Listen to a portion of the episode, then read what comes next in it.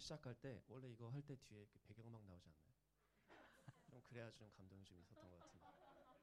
네, 좀 해주세요. 네, 네, 네, 네 좋은 것 같아요. 네. 학영삼을 처음 시작할 때 어, 상공부 기간 동안 이루고 싶은 기도 제목을 나눴었는데요. 어, 저의 가장 큰 기도 제목은 콜린성 두드러기의 치료였습니다. 어, 제가 이 두드러기가 있는 거를 어, 많은 분들이 알고 계시는데요. 어, 모르시는 분들을 위해 콜린성 두드러기를 잠깐 설명을 드리면 이제 몸에 열이 나거나 매운 음식을 먹거나 긴장 혹은 당황을 하면 저는 땀 대신에 순식간에 전신에 어, 두드러기가 올라와요. 그래서 그 고통을 말로 표현을 하자면 이제 온몸에 이제 수만 마리의 개미들이 제 몸을 순식간에 물어뜯는 그런 큰 극도의 통증인데요.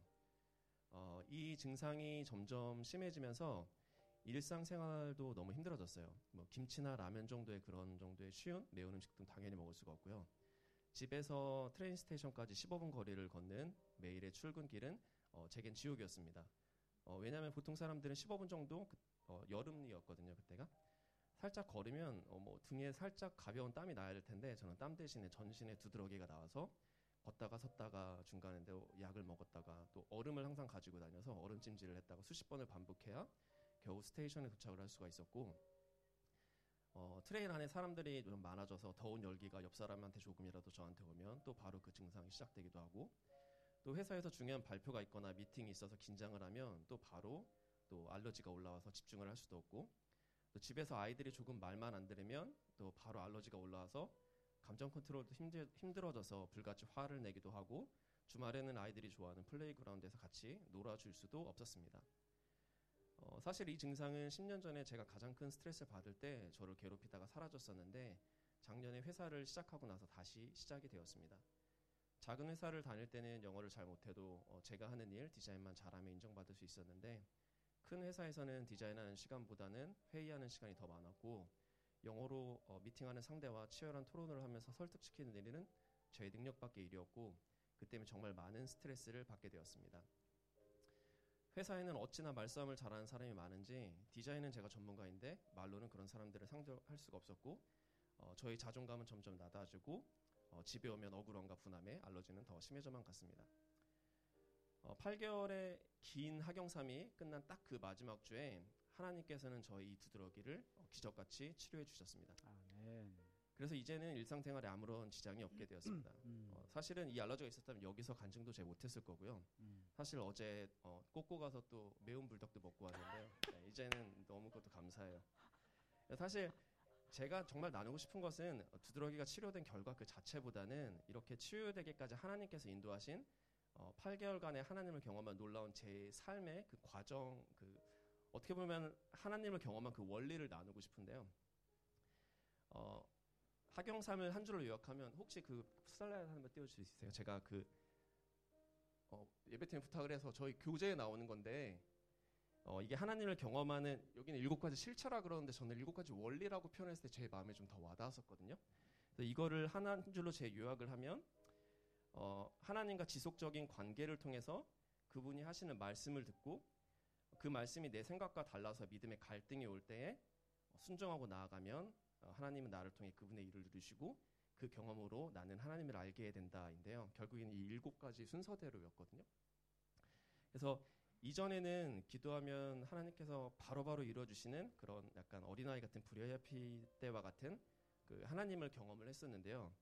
이번 상공부를 통해서는 어, 기도를 했더니 어, 하나님이 저를 어, 관계 가운데 저를 초청하기 원하셨고 그랬더니 하나님이 제게 말씀을 해주셨고 그 말씀이 제가 평소에 하던 제 삶과는 너무 달라서 갈등을 하게 됐고 갈등 가운데 조정을 했더니 그리고 순정하고 나아갔더니 결국은 하나님을 경험했다라는 이 패턴을 계속해서 8개월 동안 경험을 하게 됐거든요. 전 이게 정말 너무 감사했어요. 그래서 매 챕터가 끝날 때마다 마지막 질문은 어, 오늘 학습에 대한 반응으로 하나님은 당신이 무엇을 하기 원하십니까? 였는데요. 어, 처음에는 하나님이 저와 친밀한 관계를 다시 누리기 요청하신다는 생각이 들었습니다. 부끄럽지만 목자임에도 말씀과 기도 생활이 참으로 오랫동안 무너져 버렸었는데 하경삼을 통해 다시 제 기도 수첩이 부활하게 되었고 이를 통해 하나님과 친밀한 관계가 다시 회복이 되었습니다. 그래서 이 2번이 회복이 됐더니 어, 3번부터 이제 어, 하나님과 관계가 회복되니까 하나님이 말씀하시는 것이 제가 다시 들리기 시작했는데요. 어, 책 내용처럼 하나님의 말씀은 항상 제 생각과 너무 달라서 저를 늘 갈등 속으로 몰고 가셨습니다. 그래서 사실 그때는 불순종이라고 생각하고 싶지도 않고 불순종이라고 생각지도 않는 부분이 있었는데요. 그 부분이 매주 과제를 하고 할 때마다 제겐 너무 부담과 갈등으로 다가왔습니다. 어, 사실 그 문제를 나눌까 말까 고민을 많이 했었는데요. 사실 그 문제는 셋째였어요. 어, 현실적으로도 논리적으로도 셋째가 생기면 어, 지금까지 고생한 제 아내를 더 고생시키는 것 같아서 미안하기만 하고 또 장모님 도움도 받다 보니 장모님한테도 참 죄송하기도 하고 경제적으로 부담스럽다는 게 저의 어, 지극히 말이 되는 현실적인 생각이었습니다. 어, 하지만 하나님은 하경삼을 통해 그 근본적인 바닥에 깔려 있는 제 불신앙을 보게 해주셨는데요. 어, 입으로는 어, 전능하신 하나님 내 삶의 주인이시다라고 고백하면서 어, 가장 큰 문제 앞에서는 결국 제 중심의 사고 방식 안에서 아, 내 능력은 여기고 내 힘으로는 안 되니까 할 수 없다고 선을 그어버린 저의 현실주의적인 생각이었습니다.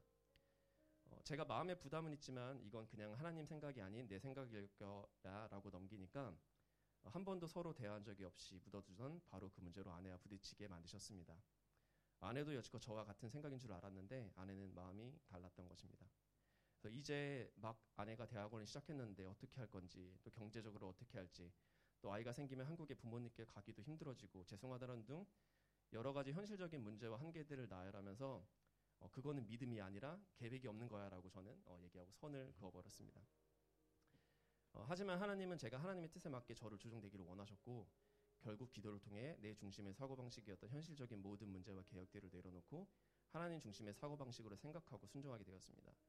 그렇게 순종하기로 결단을 하자 제 삶에 막혀있던 여러 가지 일들이 술술술 풀려나가며 하나님의 일하심을 매일 경험하게 되었습니다. 이전보다 아내와 관계가 더욱더 깊어지고 대화를 나누게 되고 그때부터 제 건강도 좋아지기 시작했습니다. 어, 사실 이 얘기를 하면서 세라가 옆에 있어갖고 네, 장모님한테 아직 말씀드리지 말고 네, 네. 네 그래서 아, 아내와 너무 신혼처럼 너무 즐겁게 요즘에 정말 어, 대화도 정말 너무 많아지고 모든 게 정말 많이 풀려나가는 그 실타리아 같은 그 첫 시작이었어요 저의 그 불순종에서 사실은 이 하나님의 경험하는 삶이 가정뿐만이 아니라 제 삶의 다른 영역에서도 나타났는데요 어, 제가 가장 많이 시간을 보내는 회사에서도 어, 하나님은 제가 세 가지의 변화가 있기를 말씀해 주셨는데요. 첫째는 겸손하기. 제가 정말 교만하거든요. 겸손하기. 두 번째는 긍정의 말만 하기. 세 번째는 어, 다른 사람을 성공시켜 주기였는데 가장 제가 제일 못하는 세 가지를 하라고 하시더라고요. 그래서 이 세 가지가 어, 아침에 기도는 하지만 항상 기억에 잊어버리니까 포스트잇에다 적어서 컴퓨터 모니터 앞에 이렇게 붙여놨어요. 그래서 항상 미팅할 때 제가 교만하려고 할 때 그걸 보고 어, 부정적인 불평불만 하려고 할 때 그걸 보고 어, 제 자신을 높아지고 다른 사람을 깔아뭉개고 싶을 때 다른 사람 성공시켜주자는 그 프로젝트를 계속 아, 포스트잇을 보고 있었는데요.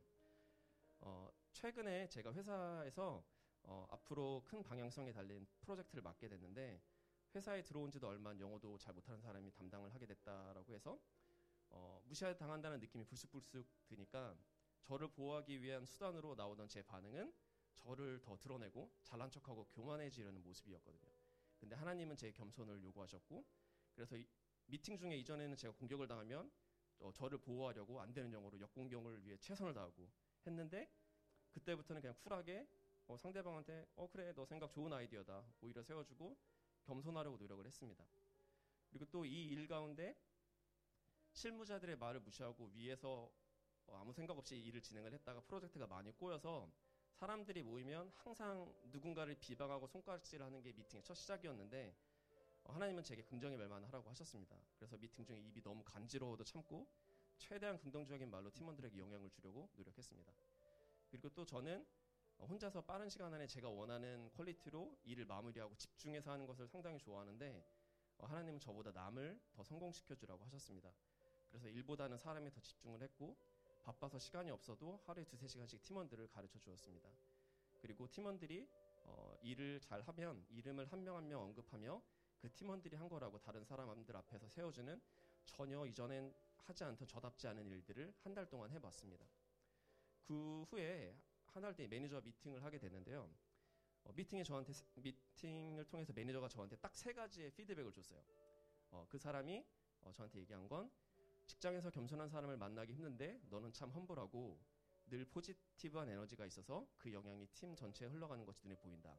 그리고 또 팀원들을 챙기고 섬겨주는 것이 너무 고맙다라고 말했는데 저는 너무 깜짝 놀라서 그 겸손, 긍정의 말, 다른 사람 성공시켜 주기라고 제 모니터에 붙여놓은 그 포스트잇을 뜯어서 어 이제 매니저한테 이제 영상으로 미팅을 했으니까 매니저한테 보여줬거든요. 그래서 서로 막 소름 돋는다고 막 웃었던 기억이 나는데요. 이렇게 세 가지 훈련을 직장에서 한지 두 달 뒤에 더 신기한 일이 생겼습니다.